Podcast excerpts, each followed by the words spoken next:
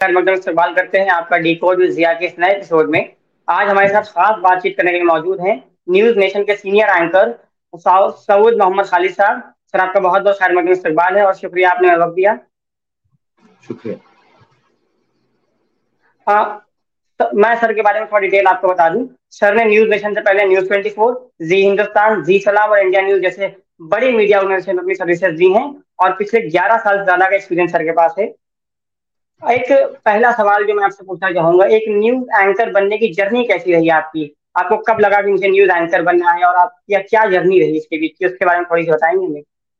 ये मामला थोड़ा दिलचस्प है लाइक न्यूज़ एंकर बनने के लिए ही स्पेशली मैं मीडिया में नहीं आया। हाँ ये एक अलग बात है कि आ, ऐसा भी नहीं है कि मैं कॉलेज के टाइम में ये चाहता था कि मुझे न्यूज़ एंकर बनना है या फिर मुझे जर्नलिज्म में जाना है।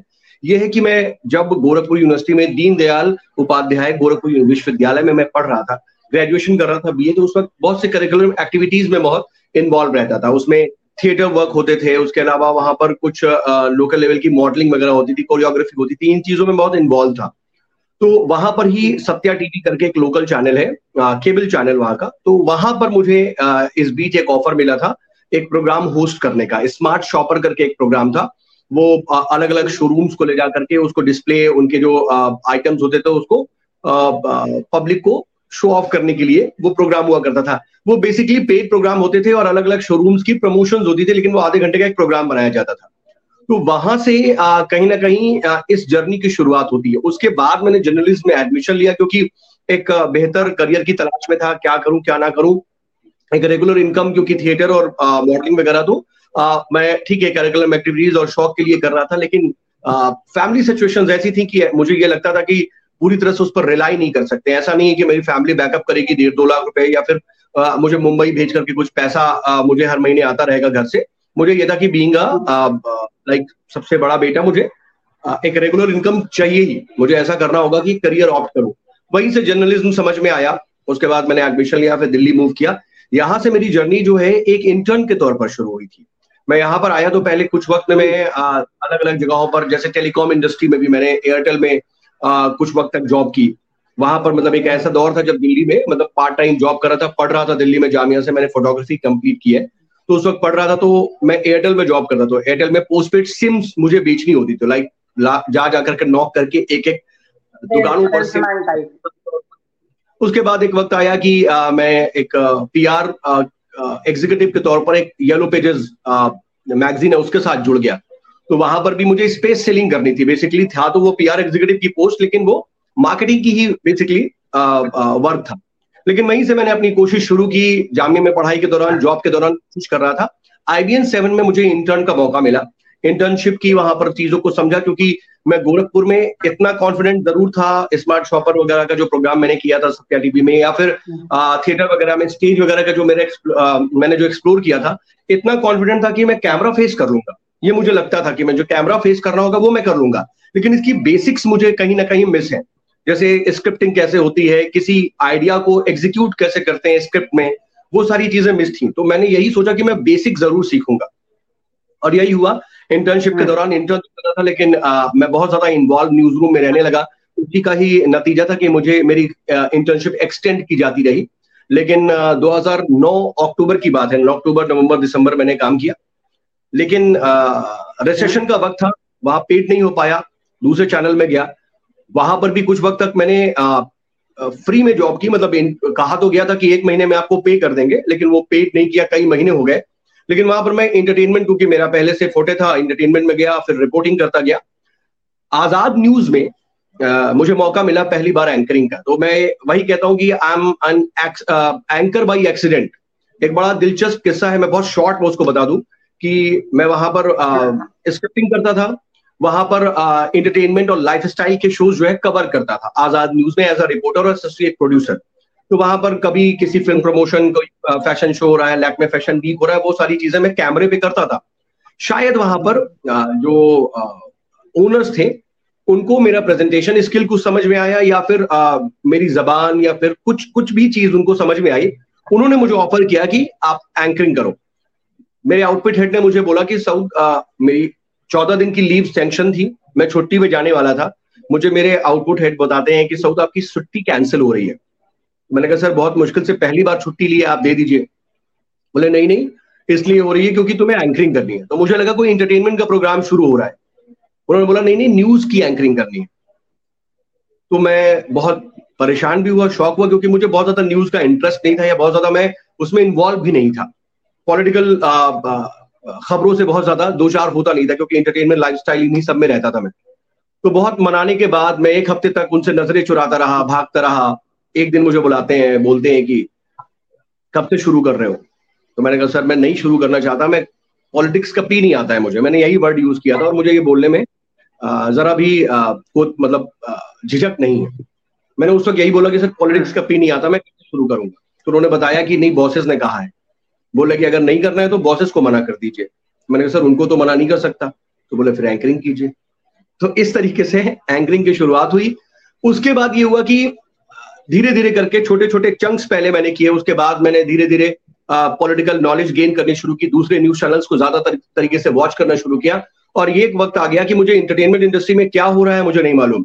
उस वक्त एक चैनल हुआ करता था यूटीवी स्टार्स और एक चैनल है जूम हम लोग उन्हीं को देख करके मतलब कहीं ना कहीं इंटरटेनमेंट की खबरें गेन करते लेकिन यूटीवी स्टार कब बंद हो गया, कब वो ऑफ़ एयर हो गया, मुझे कुछ नहीं पता। वहाँ से मैंने अपने आप को पूरी तरह से झोंक दिया डेडिकेट कर दिया न्यूज़ एंकरिंग क्योंकि हकीकत यही है कि जब मैंने न्यूज़ करनी शुरू की, तब मुझे लगा कि मैं सोसाइटी को कुछ कंट्रीब्यूट कर रहा हूँ। हमेशा पहले भागता था, लेकिन जब पॉलिटिकल या फिर मैं हार्ड को न्यूज़ करने लगा तो लगा कि ये मेरा कंट्रीब्यूशन टुवर्ड सोसाइटी है। और इन खबरों से हम अगर अभी नहीं वाबस्ता होंगे या फिर नहीं बताएँगे आम जनता को तो शायद हम कहीं ना कहीं अन्याय कर रहे हैं। मतलब लाइक लाइफ स्टाइल और न्यूज़ है, वो सिर्फ़ और सिर्फ़ मुझे लगा कि फन के लिए है, थोड़ी तफरी के लिए है, लेकिन कुछ कंट्रीब्यूट करना है तो आपको इसमें ही रहना होगा। तो वहीं से जर्नी शुरू हुई। बहुत से हर्डल्स आते गए, लेकिन ऊपर वाले का शुक्र अलहमदुल्ला कि काम, आज़ाद न्यूज़ से टोटल न्यूज़, फिर इंडिया न्यूज़, जी सलाम, फिर News twenty four, Zee Hindustan, और आज न्यूज़ नेशन, ये दस साल से, ग्यारह बारह साल से ये सिलसिला जारी है। अब इसकी भी एक अलग जर्नी होती है, ग्रोथ होती है, वो तो सबके सामने है। आपने अभी एक बात करी बड़ी अच्छी, कैमरा फेस करना आता था। तो कैमरा फेसिंग की अगर आप कुछ टिप्स दे दें, जो व्यूअर्स हैं या जो स्टूडेंट्स हैं जर्नलिज्म के उनके लिए तो बहुत बेहतर रहेगा। हम्म। देखिए कैमरा फेसिंग जो है एक आर्ट है और इस आर्ट को समझना बहुत ज़रूरी है। दो तीन चीज़ें होती हैं जो आ, कहीं ना कहीं जब कैमरे के सामने आते हैं वो आ, एक इंसान के साथ आ, जुड़ती है और वो परेशान करती हैं। हालाँकि आज का दौर बहुत बदल गया है। आज मुझे नहीं लगता कि कोई भी ऐसा शख्स है जो अपनी ज़िंदगी में कैमरा फेस नहीं करता क्योंकि हम सोशल मीडिया पे इतना एक्सप्लोर कर चुके हैं रील्स बना रहे हैं सेल्फीज ले रहे हैं तो हर कोई जो है उसकी झिझक खत्म हो रही है। लेकिन कुछ वक्त पहले तो कैमरा एक नई चीज़ भी हुआ करती थी लोगों को लेकिन आज थोड़ा आसान है आज की जनरेशन के लिए। लेकिन फिर भी क्या होता है सेल्फी लेना रील बनाना एक अलग कला है। लेकिन जब आप as a news anchor camera face करते हैं as a host camera face करते हैं तो एक बहुत बड़ी रिस्पॉन्सिबिलिटी आपके पास आती है। आपको एक इंफॉर्मेशन होती है वो डिलीवर करनी होती है कुछ नॉलेज देनी होती है और उसका एक अलग परफॉर्म एक अलग तरीका है। आप आ, आ, मस्ती मज़ाक या मस्खरीपन से आप उसको कैमरा नहीं फेस कर सकते। तो क्या होता है, सबसे पहले ऐसे वक्त में आपके सामने एक झिझक होती है। एक एक कैमरा फोबिया एक तरीके से इंसान होता है कि क्या बोलू? कैसे बोलू? तो वो जो एक झिझक है, अगर टिप्स की बात करें तो दो तीन चीज़ें दिमाग में रखनी है। पहली बात तो ये सबसे बेसिक चीज़ ये है कि जब आप एक न्यूज़ एंकर या होस्ट की तरीके से कैमरा फेस कर रहे हैं तो ज़ाहिर सी बात है आपको ऑडियंस को इंफॉर्मेशन देनी है। तो हमेशा ऐसे वक्त में कैमरे को एक ऑब्जेक्ट समझना चाहिए एक व्यक्ति समझना चाहिए एक शख्स समझना चाहिए।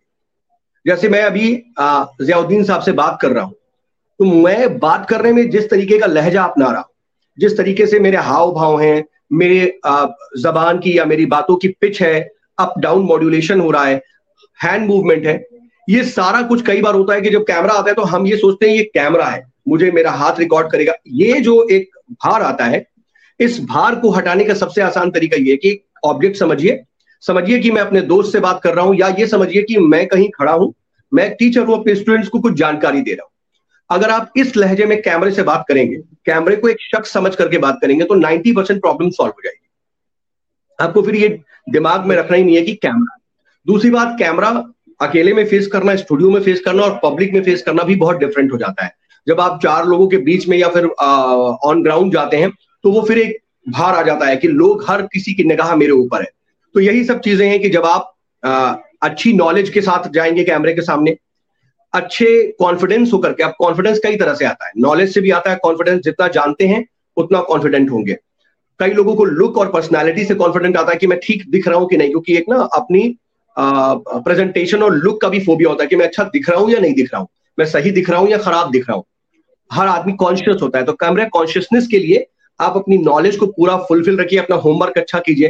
तो ज़ाहिर सी बात है जो बोलना चाहते हैं वो बेलाग और सपाट बोलेंगे बिना किसी परेशानी के और कॉन्शियसनेस के।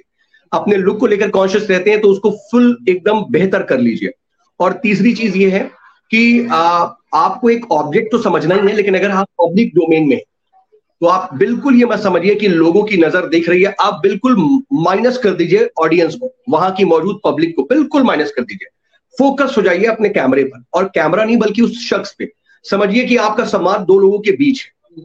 अगर आप इस तरीके से कुछ माइंड सेट क्योंकि ये सब कुछ आपके माइंडसेट पर ही डिपेंड करता है कि आप किस तरीके से किस अप्रोच के साथ सामने कैमरे के जा रहे हैं।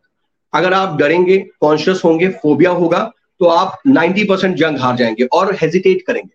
तो लोगों के बीच अगर आप हैं तो लोगों को कभी अपने ऊपर उन ये जहन में मत आने दीजिए कि लोग देख रहे हैं। कोई नहीं देख रहा कोई है ही नहीं। आप हैं और सामने वो शख्स जो कि कैमरे के तौर पर आपके सामने है। आप बस टू वे कम्युनिकेशन कीजिए आई थिंक इतना क्वेश्चन है थोड़ा इतना मेरे ख्याल से इतना बहुत होगा ऑडियंस के लिए। अगला जो जो क्वेश्चन है थोड़ा इंपॉर्टेंट है। क्या एक न्यूज़ एंकर और जर्नलिस्ट में फ़र्क होता है? नहीं मतलब ये वाइस वर्षा है। न्यूज़ एंकर ही, न्यूज़ एंकर एक जर्नलिस्ट है। जर्नलिस्ट देखिए, एक कॉमन टर्म है। ठीक है? एक कॉमन टर्म है। अब जर्नलिस्ट हो सकता है कि वो पॉलिटिकल जर्नलिस्ट है। एक क्राइम की खबरें करता है तो क्राइम रिपोर्टर हो गया पॉलिटिकल रिपोर्टर हो गया। एक होता है इन्वायरमेंटल जर्नलिस्ट होते हैं। ठीक है ना? अलग अलग बीच हो सकती है। उसी तरीके से न्यूज़ एंकर की एक प्रोफ़ाइल है। जर्नलिज्म में जो बहुत बड़ा एक पूरा, एक एक फ़ील्ड ऑफ़ जर्नलिज्म में एक प्रोफ़ाइल है न्यूज़ एंकर की। हम अपनी जर्नलिज्म इस प्रोफ़ाइल के थ्रू कर रहे हैं। जो लोग स्क्रिप्ट करते हैं, वो लोग अपनी स्क्रिप्टिंग के ज़रिए अपनी पत्रकारिता कर रहे हैं। हम न्यूज़ एंकरिंग के ज़रिए अपनी पत्रकारिता कर रहे हैं। तो जर्नलिस्ट क्या है? पत्रकार है। अब पत्रकार की मेरी प्रोफ़ाइल क्या है? मैं एक रिपोर्टर हूँ, या मैं एक न्यूज़ एंकर हूँ, या मैं स्क्रिप्ट राइटर हूँ, या मैं क्या हूँ? वो प्रोफाइलिंग हो गई। तो मेरी प्रोफ़ाइल न्यूज़ एंकर की है। अब इसमें क्या है कि आपको कैमरे के भी सामने आना है, आपको डायरेक्ट ऑडियंस से कम्युनिकेट करना है। तो उसमें कुछ स्किल्स की ज़रूरत हो सकती है न्यूज़ एंकर के। भाई, आप अच्छा कैमरा फ्रेंडली हो, आप नॉलेजेबल हो, आपको अच्छे वक्ता हो, भाषा की जानकारी हो, ये सारी चीज़ें आपके ट्रेड्स हो सकते हैं। लेकिन इसका ध्यान रखना होगा कि मैं ऑडियंस को रॉन्ग इन्फॉर्मेशन नहीं दे रहा हूँ, या फिर एक एजेंडा ड्रिवन इंफॉर्मेशन नहीं दे रहा हूँ, या फिर मैं एक जजमेंटल होकर के इंफॉर्मेशन नहीं दे रहा हूँ। जर्नलिस्ट क्या होता है? Journalist is a people's voice simple सी बात है कि जनता की आवाज़ उठाने वाला शख्स वो जर्नलिस्ट है। तो हम मेरी प्रोफ़ाइल ये है मैं इस प्रोफ़ाइल में अपने जर्नलिस्टिक एथिक्स को कितना जस्टिफाई करता हूँ बस इतना है। असल में मेरा ये सवाल इसलिए था कि हाल के दिनों में कार्तिक आर्यन की फ़िल्म आई धमाका जिसमें वो एक न्यूज़ एंकर रोल अदा कर रहे हैं। उनकी और उनकी बॉस की एक कन्वर्सेशन इसमें कहा जाता है कि एंकर क्या होता है? एंकर एक एक्टर होता है।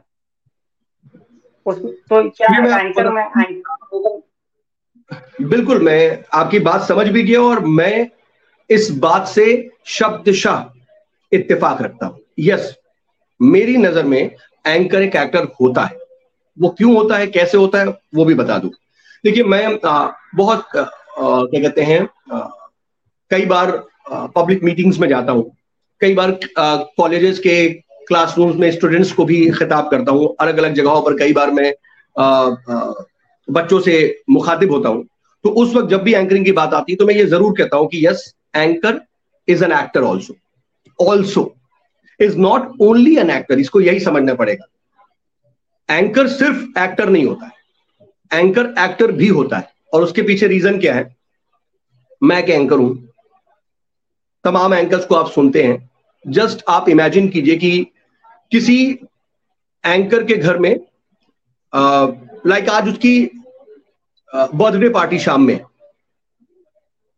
और वो अपने ऑफ़िस में भी बहुत सी चीज़ें कोऑर्डिनेट कर रहा है कि ठीक है कैंडल्स पहुँच गई कि नहीं पहुँच गई केक वाला आ गया कि नहीं आ गया, सारी चीज़ें अरेंज है कि नहीं घर पे।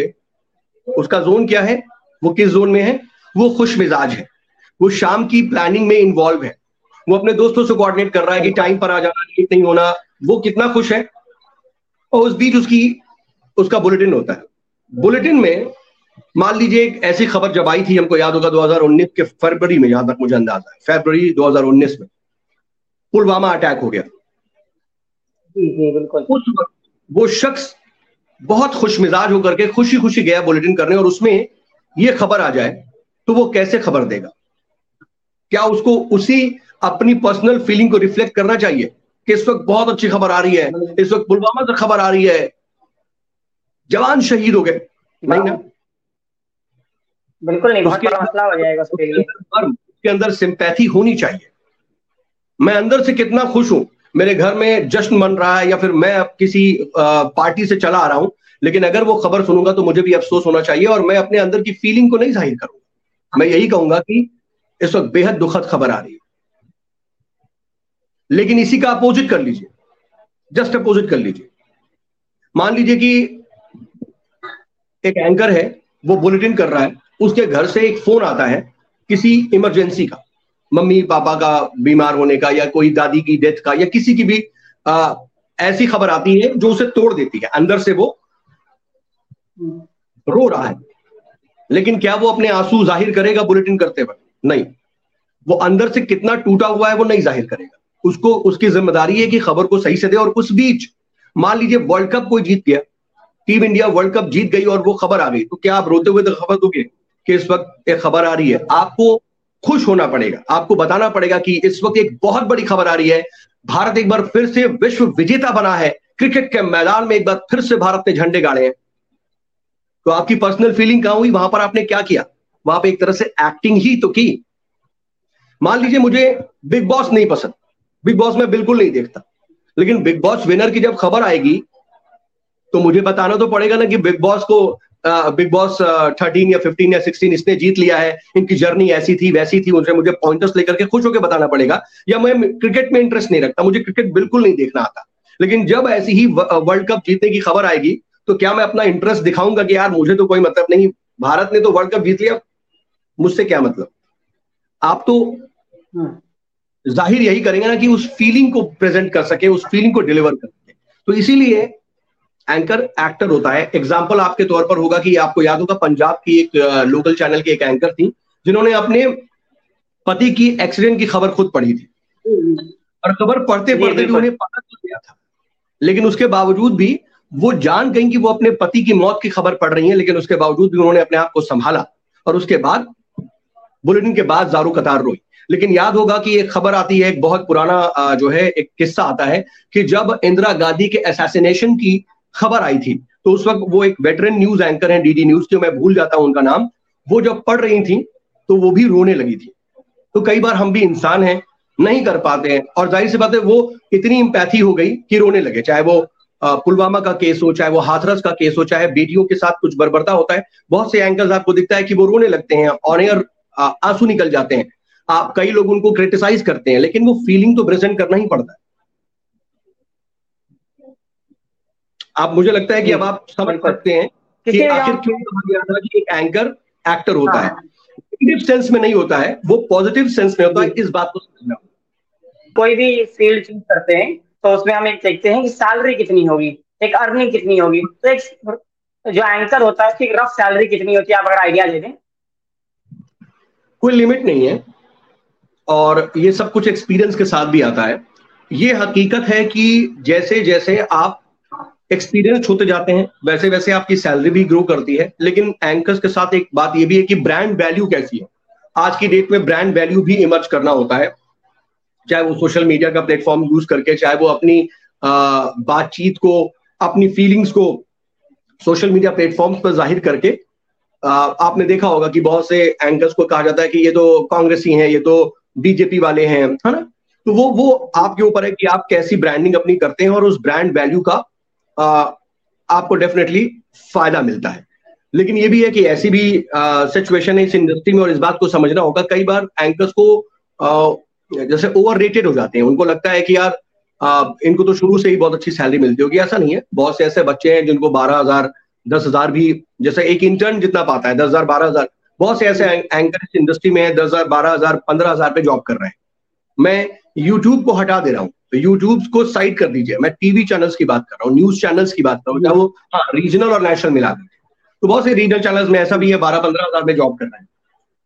लेकिन आ, वो आगे बढ़ते हैं तो ऐसा भी है कि जिन लोगों का महीने का पैकेज बारह लाख का है दस लाख का है लेकिन वो ऐसा नहीं है कि दो साल पुराने दो साल से एंकरिंग कर रहे हैं या चार साल से एंकरिंग कर रहे हैं। डेफिनेटली उन्होंने अपने आप को तपाया है अपने आप को मांझा है अपने आप को समय दिया है अपनी एक ब्रांड वैल्यू बनाई है। और उस ब्रांड वैल्यू के साथ, उनके साथ फिर इस तरह से सैलरी आती है। तो लिमिट लेस है। आप कितना अपने आप को कंट्रीब्यूट कर पाते हैं, कितना बड़ा बना पाते हैं, वो सब कुछ इस पर डिपेंड करता है। एक, मैं एक इंटरव्यू देख रहा था रीचा निवादा का, जिनका एक शो आता है ज़िंदगी में रीचा उन्होंने बताया कि जब उन्होंने मीडिया इंडस्ट्री में फिर से हो गई उनसे कॉन्ट्रैक्ट कॉन्ट्रैक्ट साइन कराया गया। और बाद में उनको कॉन्ट्रैक्ट रिन्यू उन्होंने नहीं करा अपने पर्सनल तो कॉन्ट्रैक्ट में क्या होता है? किस टाइप का कॉन्ट्रैक्ट साइन कराया जाता है? वो तो देखिए देखिए, जब एम्प्लॉयमेंटशिप आप जानते हैं ना, जैसे लोग जॉब करते हैं तो कई तरह की जॉब होती है। मतलब लाइक एक एक नॉर्मल आप गए सैलरी बेस्ड जॉब आपकी हो गई, उसमें पीएफ आपका कट रहा है। कई ऐसी होती है जो थर्ड पार्टी होती है जॉब कराते हैं, वो टीडीएस होता है, वो हर साल रिन्यू कर लिया जाता है। उसी तरीके से कॉन्ट्रैक्ट कुछ प्रोफाइल्स होते हैं, जैसे कि आज की डेट में एक आप अक्सर देखते होंगे कि फला शख्स ने या फला एंकर ने कंसल्टिंग एडिटर के तौर पर ज्वाइन किया। अब वो कंसल्टिंग एडिटर के तौर पर ज्वाइन करते हैं उनका क्या होता है कि वो इनके एक रोल्स और आ, क्या कहते हैं रिस्पॉन्सिबिलिटी सेट की जाती हैं। तो उसमें कॉन्ट्रैक्ट आमतौर पे 11 महीने का था किसी भी जैसे आप आ, रेंट एग्रीमेंट होता है 11 महीने का रेंट एग्रीमेंट होता है कि भाई ठीक है 11 महीने बाद रिन्यू कर लेंगे। हाँ। हमको ठीक लगा आपका आपको ठीक लगा मेरा सारी म्यूचुअल अंडरस्टैंडिंग ठीक है तो हम उसको रिन्यू कर लेंगे। यही होता है ना। उसी तरीके से कॉन्ट्रेक्चुअल कहते हैं काम होता है। ये it's just like a freelance work उसमें ये होता है कि आपको बारह घंटे चौदह घंटे की जॉब नहीं करनी है। हो सकता है कि आपका कॉन्ट्रैक्ट ऐसा हो कि सिर्फ़ आप एक शो करेंगे। छह से सात का बुलेटिन करेंगे उसके बाद कुछ नहीं करेंगे। या हो सकता है कि आपका कॉन्ट्रैक्ट ऐसा हो कि नहीं आप पूरा आठ घंटे की शिफ्ट करेंगे और कहीं और काम नहीं कर सकते। ऐसा कॉन्ट्रैक्ट भी होता है कि ठीक है आप यहाँ पर कीजिए और पूरी शिफ्ट कीजिए, लेकिन आप अपना यूट्यूब भी चलाइए, अपने फेसबुक पर भी आप अर्न करना चाहते हैं तो वहाँ पर भी अपनी बातें रखिए। तो वो अलग अलग कॉन्ट्रैक्ट्स में टर्म्स एंड कंडीशन होती हैं। कुल मिलाकर के कंपनी और उस शख्स के बीच एक तरह से एक अनुबंध होता है। वो 11 महीने का अनुबंध होता है काम को लेकर के। उसमें कई शर्तें होती हैं कि भाई, आप जैसे एक शो के लिए आ रहे हैं, या पूरे आठ घंटे के लिए आ रहे हैं, या आपकी कितनी सैलरी है, कितना नहीं है। अब ग्यारह महीने बाद जब रिन्यू होता है तो ज़ाहिर सी बात है, सामने वाला शख्स ये कहता है कि भाई, मैं अभी लाइक एक एग्ज़ाम्पल ले रहे हैं कि दस लाख रुपए के ग्यारह महीने के अनुबंध पर या कॉन्ट्रैक्ट पर मैं आया जब कॉन्ट्रैक्ट रिन्यू होगा तो उसमें भी होता है कि भाई ठीक है टेन परसेंट या ट्वेंटी परसेंट इंक्रीज होगा या फिफ्टीन परसेंट इंक्रीज होगा। ऐसा भी होता है कि उसको हंड्रेड परसेंट इंक्रीज किया जाता है। दस लाख का पैकेज था ग्यारह महीने इतना अच्छा काम हुआ कि अगले ने बोला कि नहीं अब मैं आगे नहीं बढ़ूँगा। मेरा ग्यारह महीना हो गया मैं कहीं और जा रहा तो वो कॉन्ट्रैक्ट रोकने के लिए भी बोलते नहीं नहीं आपको हम आप हमें चाहिए। आप दस लाख लेते थे आप कहीं और जाएँगे बारह में पंद्रह में जाएँगे, मैं बीस लाख दे रहा हूँ। लेकिन आप मेरे साथ जुड़े रहिए। ऐसा होता है और ऐसा हो रहा है। तो वो एक जनरल एक म्यूचुअल अंडरस्टैंडिंग है। मान लीजिए कि नहीं समझ में आया, चाहे वो प्रोग्राम वाइज चाहे वो डीआरपी वाइज या आपस में कनेक्शन वाइज रिलेशन वाइज नहीं समझ में आया तो उसको नहीं कॉन्ट्रैक्ट रिन्यू किया। सिंपल सी बात है। उसमें कोई डराने, धमकाने, इस तरह का कोई कोई एलिमेंट नहीं होता है। अच्छा। क्या मीडिया सही में दो विंग्स में बढ़ चुकी है लेफ़्ट विंग और राइट विंग क्योंकि ऐसा लोग कहते हैं कि मीडिया हो चुकी है। गोदी मीडिया का एक बहुत फ़ेमस है आजकल। तो क्या हकीकत इसकी आप किस तरह देखते हैं इसको? आप तो एकदम सीधी सी है। गोदी मीडिया एक टर्म है। आप कुछ भी बोल दीजिए। मतलब वो टर्म है। लोग बोलने के लिए बोल देते हैं कि, अरे यार, बिकाऊ पत्रकार है। आज नहीं बोला जाता है। ये 20 साल 30 साल 40 साल पहले भी बिकाऊ पत्रकार बोल दिया जाता था। सादत अली मंटू का लेख अगर आता है कि एक बिका हुआ पत्रकार वैश्या समान है काइंड ऑफ़ मैं इसको एक सादत अली मंटू की कोर्ट की तरह बोल रहा हूँ। तो अब सोचिए, उस वक्त वो क्यों बोल रहे हैं? एक बिका हुआ पत्रकार ऐसा होता है। उस वक्त भी ऐसा सोसाइटी में होगा, तब तो बोला उन्होंने। उनका कोट है ना? उनकी एक लाइन है कि बिका हुआ पत्रकार एक वैश्य की तरह होता है। ये अलग बात है कि ऐसे में वैश्य की इज़्ज़त ज़्यादा होती उनका ये कोट है। उनको उस समय अपने समय में ये कोट कहने की ज़रूरत क्यों पड़ी? इसको समझिए। आज वो कोर्ट कह दिया जाता है क्योंकि पत्रकारों को बोल दिया जाता है आप इससे बिक गए या उससे बिक गए। लेकिन शुरू से ये बातें रही हैं सवाल उठते रहे हैं। आ, कोई उसे सत्ता पक्ष का बता देता है कोई उसे विपक्ष का बता देता है। लेकिन हाँ अगर तो मैं ये ये गोदी मीडिया टर्म पर ये बात कह रहा हूँ कि वो तो टर्म है आप कुछ भी कह लीजिए गाली दीजिए तारीफ़ कीजिए वो तो जनता के ऊपर है। अलग अलग लोग अलग अलग इवेल्युएशन कर सकते हैं। अमिताभ बच्चन के चाहने वाले भी हैं और कुछ लोग ऐसे भी जो नहीं पसंद करते हैं। तो इट्स इट्स जनरल टर्म लेकिन हाँ अगर आप आज की बात करेंगे कि क्या दो बिंग में बढ़ गया है तो ये एक्सेप्ट करना गलत नहीं होगा कि हाँ ये साफ़ साफ़ दिखता है कि प्रो गवर्नमेंट और एंटी गवर्नमेंट एक लॉबी टाइप कहीं ना कहीं क्रिएट हो गई है। और उस चीज़ को ज़ाहिर करने में भी आज के वक्त में पत्रकार गुरेज नहीं कर रहे हैं। इतनी सी बात है। पहले भी सत्ता पक्ष के करीब होते थे पत्रकार। ऐसा नहीं है कि कांग्रेस के वक्त में ऐसा नहीं था कि किसी को कांग्रेसी पत्रकार नहीं कहा जाता। या फिर ऐसा नहीं कहा जाता कि जो उस वक्त कांग्रेस के नेताओं के करीब हुआ करते थे। बिल्कुल ऐसे थे। लेकिन क्या है? उस वक्त खुला नहीं कहा जाता था। थोड़ा सा सुचिता या इतना ओपनली इसको एक्सेप्ट करना किया नहीं जाता था। बस एक ऐसा हुआ करता था, हम समझते थे। आज उसको ज़ाहिर तौर पे करते हैं हाँ ठीक है, मैं ऐसा करता हूँ तो ये इस तरह का एक टर्म आ गया है आज की डेट में। लेकिन कहीं ना कहीं डिवाइडेशन तो है।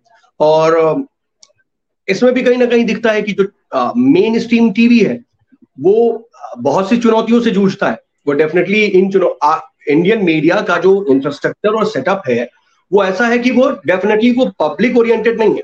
वो पब्लिक फंडिंग पर नहीं चलता है। कोई भी न्यूज़ चैनल इसलिए नहीं चलता है कि उसको पब्लिक फंड कर रही है। वो डेफिनेटली अपनी सोर्स ऑफ़ इनकम खुद जनरेट करता है। उसकी मार्केटिंग टीम होती है, वो हर एक स्पॉट हर एक स्लॉट बेचती है, वो एडवर्टीजमेंट लाती है, उसमें गवर्नमेंट एड्स भी ज़रूरी होते हैं और बहुत बड़ी भूमिका निभाते हैं गवर्नमेंट एड उसमें ऐसा नहीं है कि मुझे सिर्फ़ केंद्र सरकार का एड चाहिए। ज़ाहिर सी बात है, उसमें राजस्थान सरकार भी ऐड करती है, जहाँ पर कांग्रेस की सरकार है। उसमें छत्तीसगढ़ की सरकार भी ऐड देती है, वहाँ पर कांग्रेस की सरकार है। उसमें पंजाब की सरकार भी ऐड देती है, जहाँ पर आम आदमी पार्टी की सरकार है। तो सरकारी एड्स भी आते हैं। अब ये कह लीजिए जब उद्दंत मारतंड का दौर था जब न्यूज़पेपर्स थे पत्रिकाएँ थी तब भी ऐसा होता था कि उनके ऊपर आर्थिक दबाव होता था। और इसी आर्थिक दबाव की वजह से उस वक्त पत्र पत्रिकाएँ भी ऐसी होती थी कि जो कहा जाता था कि सत्ता की एक तरीके से आ, आ, क्या कहते हैं आ, सत्ता पक्ष को या उसकी बड़ाई करती हैं। ऐसे एलिगेशंस हम्म। लगते रहे हैं उस पर भी। तो आज भी अपने जब एडवर्टीजमेंट आ रहे हैं तो कहीं ना कहीं एक दबाव लोग कहते हैं कि नहीं आप सरकार के खिलाफ इतना नहीं बोलते हैं या नहीं होता है। ये कहीं ना कहीं हो सकता है मतलब हाँ भी और ना भी। लेकिन इस पूरे के पूरे सिस्टम का जो इंफ्रास्ट्रक्चर है उसको समझने की बहुत ज़्यादा ज़रूरत है।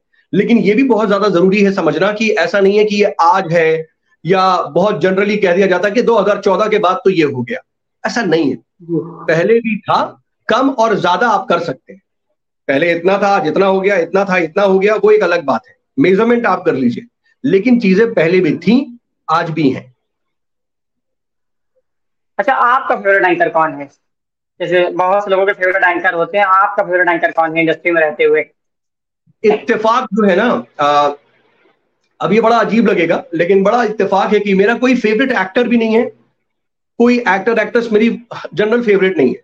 और इसी तरीके से कोई मुझे एंकर ऐसा फेवरेट नहीं है। मतलब ऐसा नहीं कि कोई ऐसा है कि जिसकी हर चीज़ मुझे अच्छी लगती हो।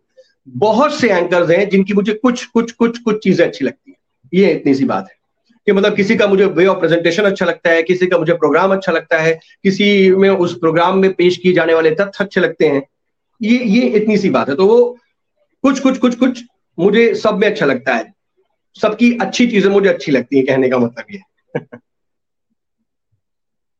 किसी एक को मैं ये कह दूँ कि नहीं यही परफेक्ट हाँ, एक आखिरी सवाल। नहीं हूँ। सॉरी एक आखिरी सवाल पूछ के मैं एपिसोड को खत्म करूँगा। जो नए बच्चे हैं जो यूथ है जो जर्नलिज्म में आ रहा है। उससे पहले एक चीज़ ज़रूर करना चाहता हूँ कि और अगर आप फेवरेट एंकर की बात कर रहे हैं या मैं जर्नलिस्ट की बात कर लूँ एक तो मैं इस वक्त संदीप चौधरी सर को ज़रूर एडमायर करता हूँ। मतलब अब मैं ये कह दूँ कि वो मेरे फेवरेट है नहीं है, ये नहीं, लेकिन एडमायर और इतनी इज़्ज़त करता हूँ, वो बहुत इंपॉर्टेंट है। वजह क्या है? आज की डेट में लेबलाइज कर दिया जाता है कि ये तो बीजेपी वाला है, ये तो कांग्रेस वाला है। ये लेबलाइज कर दिया जाता है। लेकिन संदीप सर, आज की डेट में जो जर्नलिज्म अलग दौर से गुजर रहा है क्वेश्चंस बहुत ज़्यादा पूछे जा रहे हैं, उंगलियाँ बहुत उठ रही हैं इमेज क्राइसिस से गुजर रहा है, ये पूरी की पूरी इंडस्ट्री इसमें कोई दुराई नहीं है, ये हकीकत है। लेकिन संदीप सर ने ऐसे वक्त में भी ऐसे बैलेंस रखा है कि वो पत्रकारिता और जर्नलिस्टिक एथिक्स को भी साथ लेकर के चलते हैं।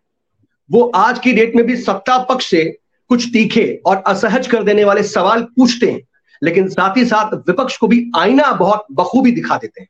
विपक्ष भी असहज हो जाता है, विपक्ष भी लाजवाब हो जाता है कि इसका क्या जवाब? तो वो जो बैलेंस होता है ना, मैं हमेशा कहता हूँ कि एंकर की कुर्सी क्या है? एंकर की कुर्सी एक जज की कुर्सी के समान। जब तक आप वहाँ बैठे हैं, जनता की आवाज़ पूछ रहे हैं। अगर आज महँगाई है, आज महँगाई से जनता त्रस्त है, और हम सरकार से ये सवाल पूछ रहे हैं कि आप इतनी महँगाई क्यों बढ़ा रहे हैं तो हमको विपक्ष से भी पूछना होगा कि विपक्ष कहाँ है? सड़कों पर क्यों नहीं नज़र आ रहा? वो कितना हल्ला कर पा रहा है? आप ये पुरानी बात कर लेते हैं कि स्मृति ईरानी सड़कों पर थी और आज नहीं बोल रही हैं, लेकिन आप कितनी बार सड़कों पर आए, सिलेंडर लेकर ये बताइए। विपक्ष का कौन सा नेता आपको प्याज बेचता हुआ नज़र आया बताइए। तो कहने का मतलब यह है कि विपक्ष कहाँ पर कमज़ोर है और कहाँ उसको आईना दिखाना है वो भी ज़रूरी है। सत्ता पक्ष से सवाल पूछना भी ज़रूरी है। और ये काम इस वक्त संदीप चौधरी सर बहुत बखूबी करते इसलिए मैं उन्हें बहुत पसंद करता हूँ बहुत एडमायर करता हूँ। आखिरी सवाल जो नए बच्चे या यूथ है जो मीडिया में आना चाहता है जो पढ़ाई कर रहा है मीडिया की उनको अभी क्या मैसेज देना चाहेंगे? देखिए बात अभी मैं कह रहा था इमेज क्राइसिस की बात अभी मैं कह रहा था कि रिस्पॉन्सिबिलिटी की। तो आप ये याद समझ लीजिएगा कि जर्नलिज्म जो है ना एक मिशन है। प्रोफेशन नहीं है। बहुत सिंपल सी बात है। पत्रकारिता एक प्रोफेशन नहीं है एक मिशन है। और मिशन में आपको बहुत से आ, बाधाओं का भी सामना करना पड़ता है। तो दो तीन चीज़ें हैं समझ लीजिए। जैसे आप दूसरे प्रोफेशन में बहुत अच्छा ग्रो कर सकते हैं, बहुत अच्छी सैलरी पा सकते हैं। तो यहाँ पर आप इस बात को ध्यान में रख के आइएगा कि शुरुआती स्ट्रगल आपको करना पड़ेगा। हालाँकि एक अच्छी बात है कि आज कॉर्पोराइजेशन हो गया है, बहुत ज़्यादा कॉर्पोरेट कल्चर मीडिया में आ चुका है तो सैलरी फिर भी ठीक मिल जा रही है। पहले कम होती थी ज़्यादा, लेकिन फिर भी थोड़ा सा सैलरी को लेकर के कॉम्प्रोमाइज करना पड़ सकता है। हो सकता है कि उनका कोई दोस्त कोई और फ़ील्ड में हो, वो उनसे दस हज़ार ज़्यादा कमा रहा हो, पंद्रह हज़ार ज़्यादा कमा रहा हो। थोड़ा सा यहाँ पर मैनेज करना पड़ेगा। दूसरा एक मिशन की तरह चलना पड़ेगा। तीसरा एक चीज़ है जो आज की डेट में मीडिया दो चार हो रही है। एक इमेज क्राइसिस से उस पर जो सवाल उठ रहे हैं, उस पर जो क्या कहते हैं उंगलियाँ उठाई जाती हैं, उसको गोदी मीडिया कहा जाता है। अगर ये सारी चीज़ें, इन सारी सिचुएशन से मीडिया गुजर रहा है तो इससे ओवरकम कैसे हो सकता है? ये नई जनरेशन और नई नए जो स्टूडेंट्स हैं उन्हीं पर डिपेंड करता है। वो आज की डेट में एक ऑडियंस की तरह मीडिया को देखते हैं लेकिन जब कल मीडिया का हिस्सा होंगे तो वो कितना जर्नलिस्टिक एथिक्स पर कायम रहते हैं कैसे वो उस चीज़ को जनता की आवाज़ बन करके परिलक्षित करते हैं ये उनके ऊपर डिपेंड करता है। इसीलिए जब आप इस मिशन में आएँगे तो एक बड़ी ज़िम्मेदारी के साथ आएँगे। तो उस ज़िम्मेदारी के तहत रहिए सिर्फ़ उंगली मत उठाइए या दूसरे जब उंगली उठा रहे हैं तो सिर्फ़ उसको देखिए मत बल्कि आप उसको बदलने की कोशिश कीजिए। तो आपके ऊपर ही है नए जर्नलिस्ट पर। हाँ एक एग्ज़ाम्पल ज़रूर दे सकता हूँ कि कई लोग मुझे ये कहते थे कि अगर आपको पत्रकार बनना है तो बेटा याद रखना कि तुम्हारे दोस्त जो पत्रकार नहीं होंगे, तुमसे पहले उनके पास गाड़ी होगी, तुमसे पहले उनके पास घर होंगे या फ्लैट होंगे, या तुमसे पहले उनकी शादियाँ हो जाएँगी। क्योंकि उनका उनका करियर तुमसे बेहतर जा रहा होगा या इकोनॉमिकल वाइज या सैलरी वाइज तो ये चीज़ है भी, लेकिन आज की डेट में थोड़ा बदल गया है। आज की डेट में आप एमबीए करके किसी एमएनसी में काम कर रहे हैं तो जितनी सैलरी वहाँ पर पा रहे होंगे उससे हो सकता है कि पाँच दस हज़ार थोड़ा सा कम हो। लेकिन अगर आप बहुत अच्छे हैं बहुत अच्छे प्रतिभा से हैं कैंपस सिलेक्शन आपका अच्छा हो गया तो अच्छी सैलरी भी मिलती है।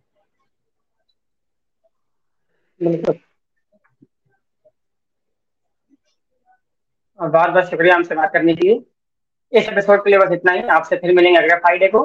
तब तक के लिए शब्बा खैर खुदा हाफिज। थैंक यू सो मच शुक्रिया।